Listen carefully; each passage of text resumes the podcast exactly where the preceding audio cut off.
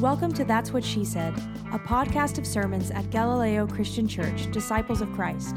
Galileo exists to seek and shelter spiritual refugees, who for us are people for whom the church has become boring, irrelevant, exclusive, or even painful, especially people who have been pushed out because of their gender or sexuality. If you yourself are a spiritual refugee, we're especially glad you're listening. We're starting a new worship series tonight, church. We're going to be going for about six weeks in this one altogether. The series is called, in short, Cancel Culture and King David. Uh, David, one of the monarchs of Israel from our ancient history um, of our ancestors in faith, is a really charming person according to scripture. He's beloved by many, but honestly, he is not a good human. He makes really big mistakes sometimes really, really bad stuff, and always really public. And, and, according to scripture, David is God's anointed human. So we're going to be asking over the next several weeks together. What does that mean? What does that mean about Scripture? What does that mean about God? What does that mean about Jesus, who is often called the Son of David in the Gospels? And what does that mean for us? I don't expect we'll get to any answers tonight, but over several weeks of looking at some of the episodes in David's life, we'll be asking the questions and maybe building in our own understanding of that. And for tonight, the big question, the big guiding question for our time together will be what if David was bisexual? This is from 2 Samuel chapter 1, and I'll be reading almost all of that chapter, leaving out some of the verses that are just compli- complicating the plot. I encourage you to read it on your own later if you want. After the death of Saul, when David had returned from defeating the Amalekites, David remained two days in Ziklag. On the third day, a man came from Saul's camp with his clothes torn and dirt on his head. And when he came to David, he fell to the ground and did obeisance. And David said to him, Where have you come from? And he said to David, I've escaped from the camp of Israel. And David said to him, Well, how'd things go? Tell me. And he answered, The army fled from the battle, but also many of the army fell and died, and Saul and his son Jonathan also died.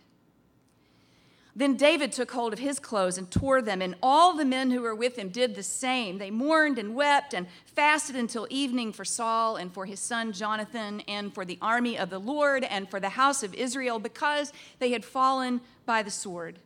David intoned this lamentation over Saul and Saul's son Jonathan, and he ordered that the song of the bow be taught to the people of Judah.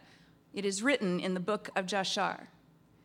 He said, Your glory, O Israel, lies slain upon your high places. How the mighty have fallen.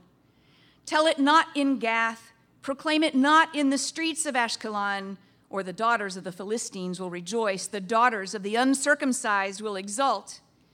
You mountains of Gilboa, let there be no dew or rain upon you, nor bounteous fields, for there the shield of the mighty was defiled, the shield of Saul, anointed with oil, no more. From the blood of the slain, from the fat of the mighty, the bow of Jonathan did not turn back, nor the sword of Saul return empty. Saul and Jonathan, beloved and lovely. In life and in death, they were not divided. They were swifter than eagles. They were stronger than lions. Oh, daughters of Israel, weep over Saul, who clothed you in crimson, in luxury, who put ornaments of gold on your apparel. How the mighty have fallen in the midst of the battle. Jonathan lies slain upon your high places. I am distressed for you, my brother Jonathan. Greatly beloved were you to me. Your love to me was wonderful, passing the love of women. How the mighty have fallen, and the weapons of war perished. This is the word of God for the people of God. Thanks be to God. There's a content consideration for the sermon tonight. In the middle of the sermon, there will be uh, a report of a father's homophobic rant. It's nothing that you haven't heard before, but maybe you didn't come here for that tonight. I assure you that in context, it is meant to make things better, not worse.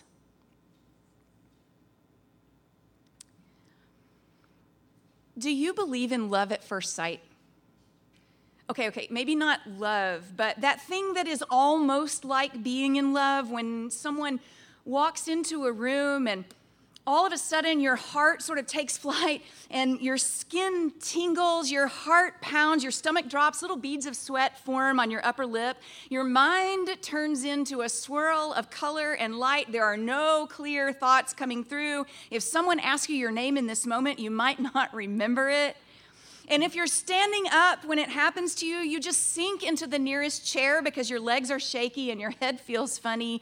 And then someone close to you asks if you're okay, do you need some water or something? And you say, shh. And you know that it's not only the desire of one body for another body, maybe not even that if you are ace, because you think to yourself, this could be it. They could be the one. This could be not just tonight, but the rest of my life. And oh God, oh God, if you are listening, if you exist at all, and if you are good like they say you are, please, please, please, please, please, please, please let this happen. And as if in slow motion, they turn to face you and meet your gaze, and they flash that smile on you that was invented just for you, just for this moment. And next thing you know, it's like God's own Holy Spirit has whipped out her knitting needles and started knit one, purling two, your very own souls together now. And you are ready to promise everything to have and to hold from this day forward, forsaking all others, what God has joined together. Let no one rent asunder. Do you believe in that? Because it's really going to make a difference in how you hear a background story about not yet King David from 1 Samuel 18. I'll tell you that in a second, but first, we got to have some background for the background. It's a deep dive. When David was a little boy, this is the way they would tell it later. You know, when he was a little boy, he was extraordinary in many ways that people could see. He was handsome, he was dexterous, he was smart as a whip, and a musical prodigy. And that kid was fearless. There is nothing that boy would not try. Israel, too, the nation, was very young then. They had been an enslaved ethnic minority for centuries, and then for a while they were liberated slaves with no land of their own, and then they were a conquering army that occupied someone else's land. Only recently had they begun to organize themselves politically as a mature monarchy. Saul, who you heard about in our reading tonight, was their very first try at a king slash commander in chief, and Saul was kind of losing his grip. The pressures were immense. The warfare was constant. And frankly, God did not seem to be giving him all the help he needed to succeed. Now, secretly, the readers of 1 Samuel know that little boy David had been anointed on the head by Samuel the prophet who was in charge of such things. Samuel had said that little boy David was going to succeed faltering Saul.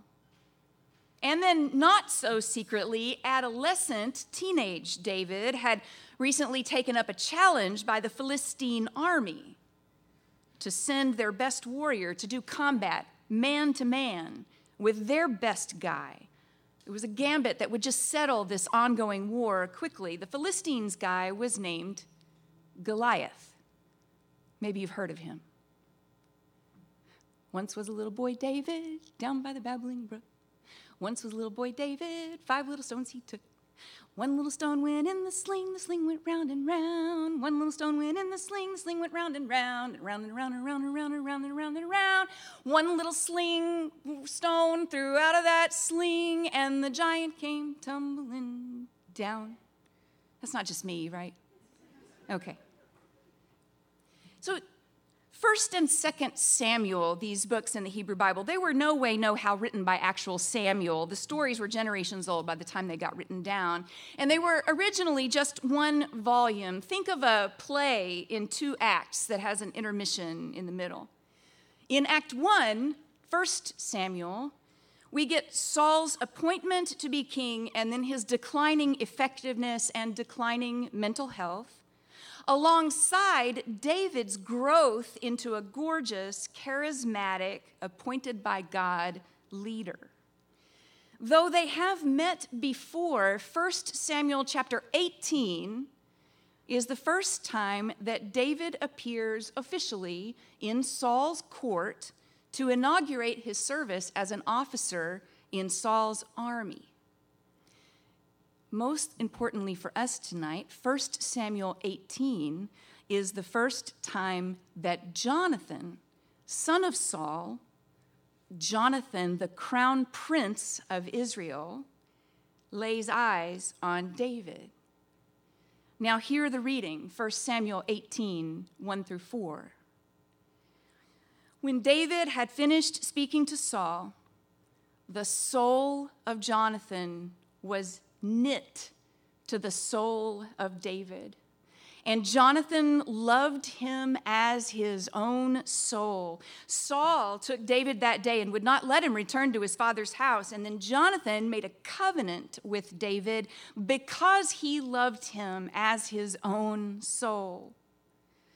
Jonathan stripped himself of the robe that he was wearing and gave it to David, and gave his armor and even his sword and his bow and his belt. Now, we'll be told again and again in 1 Samuel that Jonathan loves David, loves him as he loves his own soul, is sworn to him forever in covenant. There are eternal promises made in love for the sake of love. And it should be said here that, da- that love is something David got a lot of. The people of Israel loved David so much that they sang songs about him. Saul's own servants were said to have loved David more than they loved Saul. It complicated things between Saul and David, how much everybody loved David. Most complicating of all is that Saul's daughter, Jonathan's sister, Michal, no E, just like Hayes, also loved David.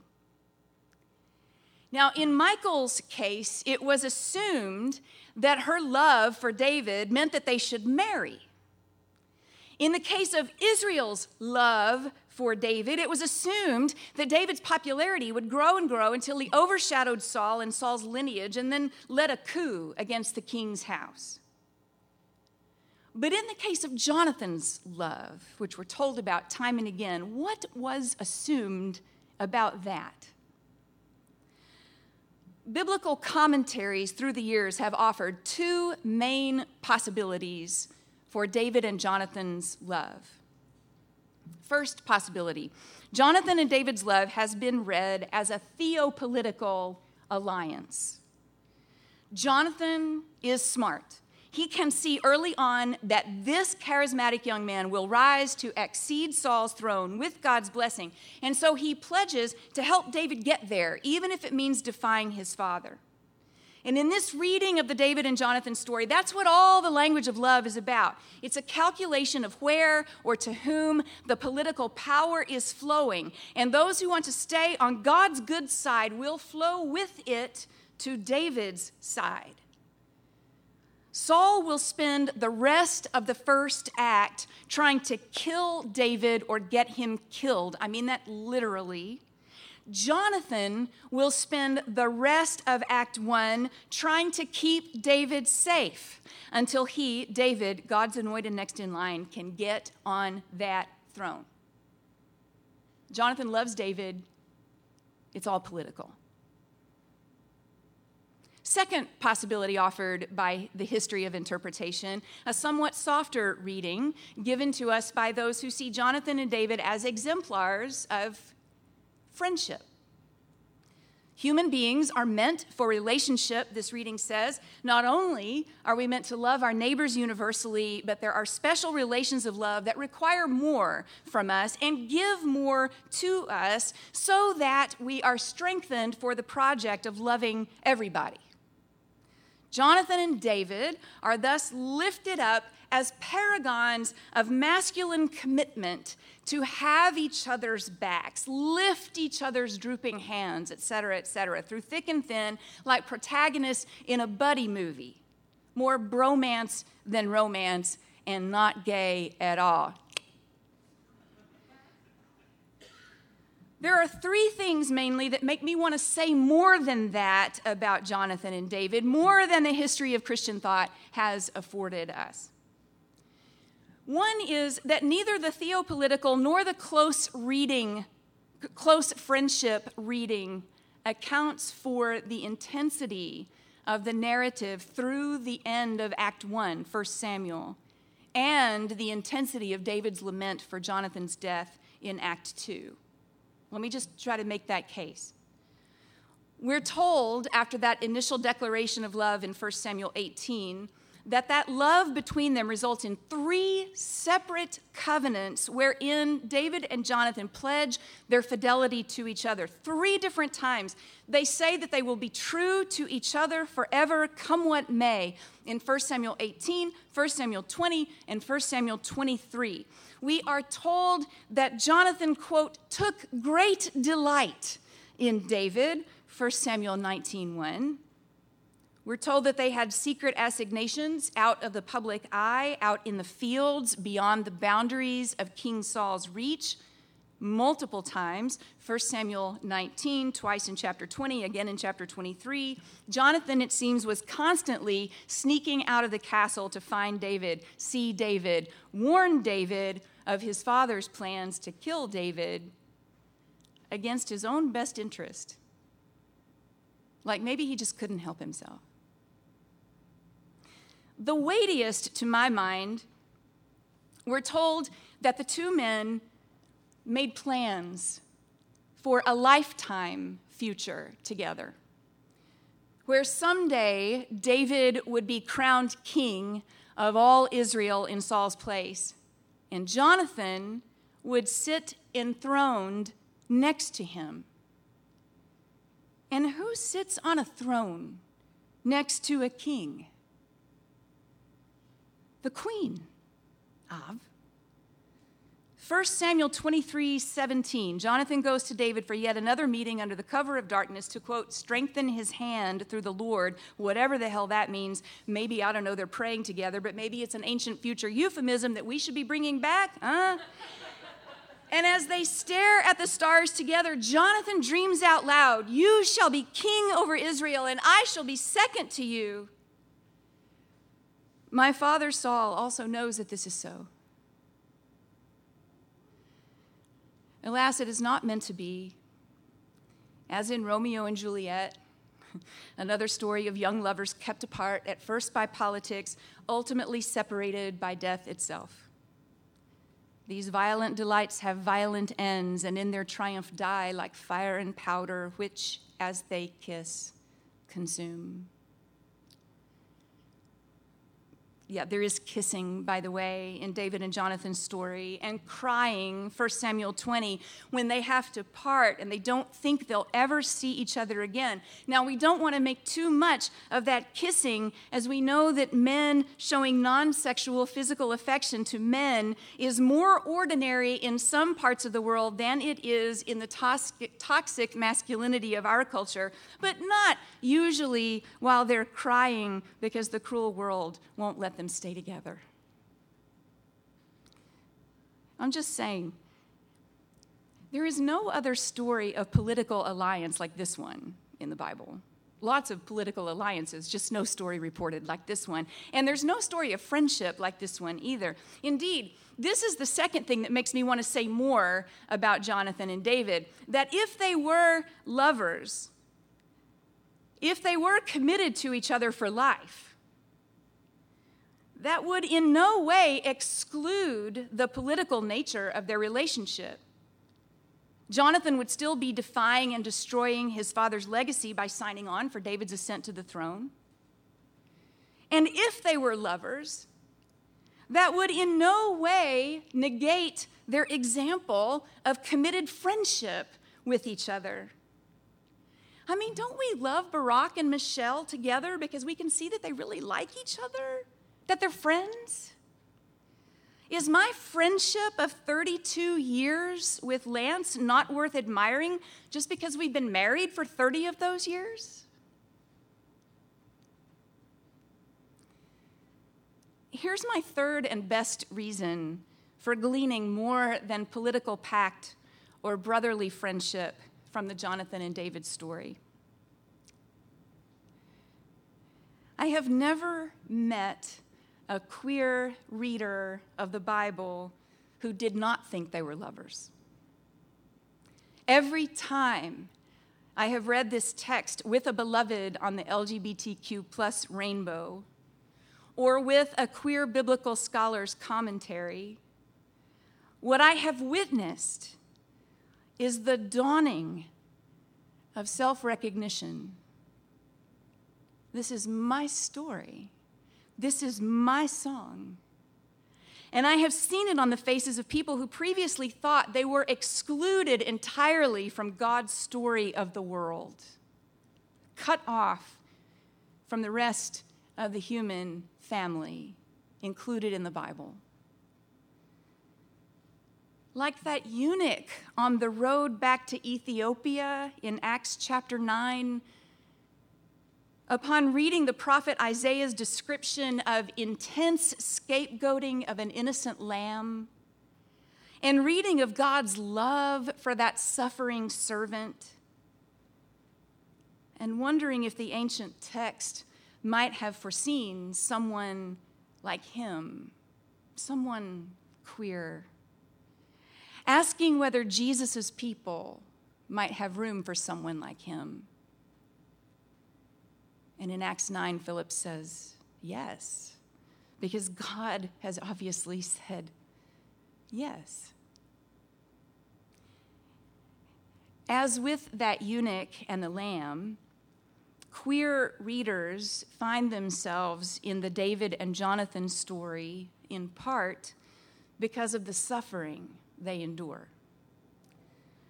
The lovers are kept apart by politics, yes, but also by Saul's parental rage. It could be that Saul is only mad because everybody seems to prefer David to himself, that his political legacy is threatened by an outsider. His murderous intentions and multiple attempts to eliminate David might be strictly political. It's possible. But early on in 1 Samuel, Saul can see that his own son has fallen hard for David. And that, as much as anything else, fuels his rage. At a state dinner one night, he shames Jonathan for the way he feels. And if you have not heard some version of this rant in 1 Samuel 20, verses 30 and 31, you're probably not gay. Then Saul's anger was kindled against Jonathan. He said to him, You son of a perverse, rebellious woman. Do I not know that you have chosen the son of Jesse to your own shame and to the shame of your mother's nakedness? For as long as this son of Jesse lives upon the earth, neither you nor your kingdom shall be established. Now send and bring that man to me, for he shall surely die. Oh my God, that is such a 20th century fundagelical homophobic rant calling Jonathan a perversion, blaming his mother for the way he turned out, saying it's a shame that he's chosen this man, saying that it shames his mother too. And we can imagine her crying silently, but afraid to say a word when Saul is raging. In a minute, this father will throw a spear at his son. Jonathan will run from the hall in a rage. He will not be able to eat for days because his father has disgraced him publicly and because his heart longs for the comfort of David. This is a romantic tragedy, don't forget. As if you could forget. if you have lived any version of this yourself. By the end of Act One, the lovers have spent far more time apart than together, but they have not forgotten their forsworn love. David is in exile, fighting guerrilla warfare for Israel's sake, but apart from Saul's command. Jonathan has gone to the official battlefront with his father and his brothers, where we know they will be overtaken by the enemy and killed.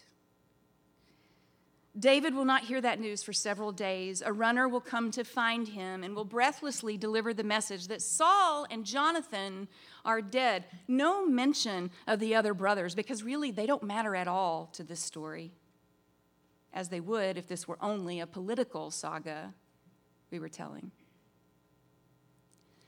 David tears his clothes, he proclaims a fast, he calls on his militia to grieve with him, and being David, being gifted and charismatic and manifesting that chaotic bi energy we will come to recognize in weeks to come. He writes a song on the spot and commands that it be published and that everyone sing it starting now.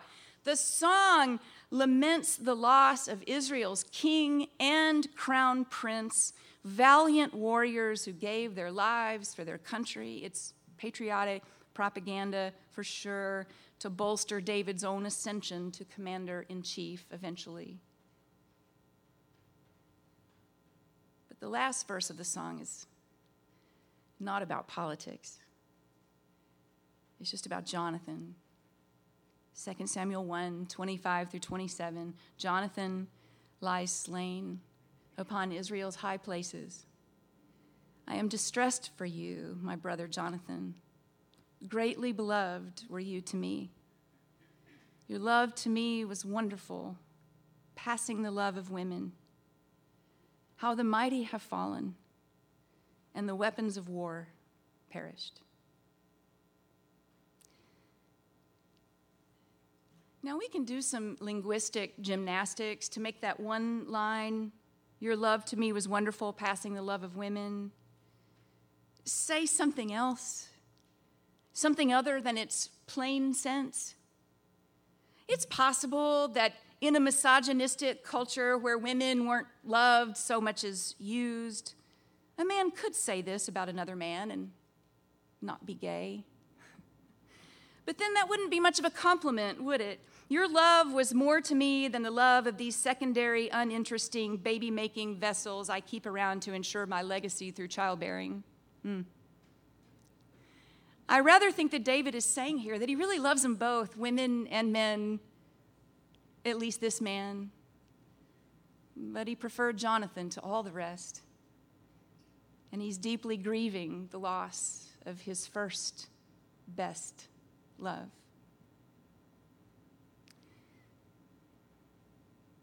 Tonight, church, we're finishing with questions questions for you to ponder in your heart, questions the text opens up to us when we all read David and Jonathan's story through the rainbow lens of queer love.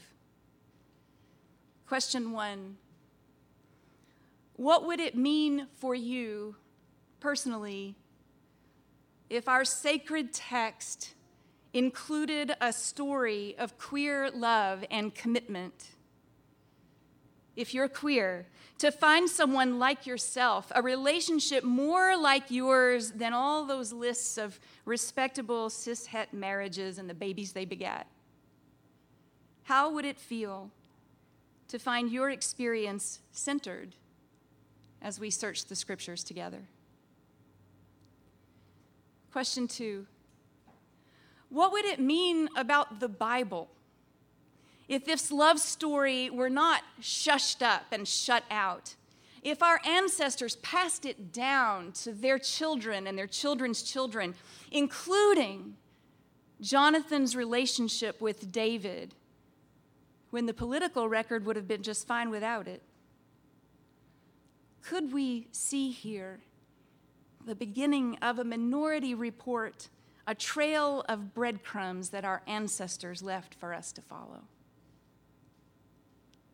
Question three what would it mean for the church? Not just Galileo Church, but the church around the world. And for the world, the church is meant to love and serve. If the knitting together of two men's souls were part of our sacred story, and an essential piece of the heritage of Jesus, son of bisexual David, Jesus the Christ, whose living spirit dwells in us. What would it mean? Can you imagine that? I bet you can. Thanks for listening to That's What She Said. This podcast is preached almost always by our lead evangelist, Reverend Dr. Katie Hays. Galileo Church has five missional priorities. We do justice for LGBTQ plus people and those who love them. We do kindness to those in mental and emotional distress and celebrate neurodiversity. We do beauty for our God who is beautiful. We do real relationship, no bullshit, ever. And we do whatever it takes to share this good news with the world God still loves. To support the production of this podcast and the ongoing missional priorities of this church, go to galileochurch.org and click on Conspire with Us. You'll have options to use your Venmo or PayPal, or use your credit card or bank account. Any amount helps, and if you're kind enough to share your contact information with us, we'll continually send you thanks. Peace.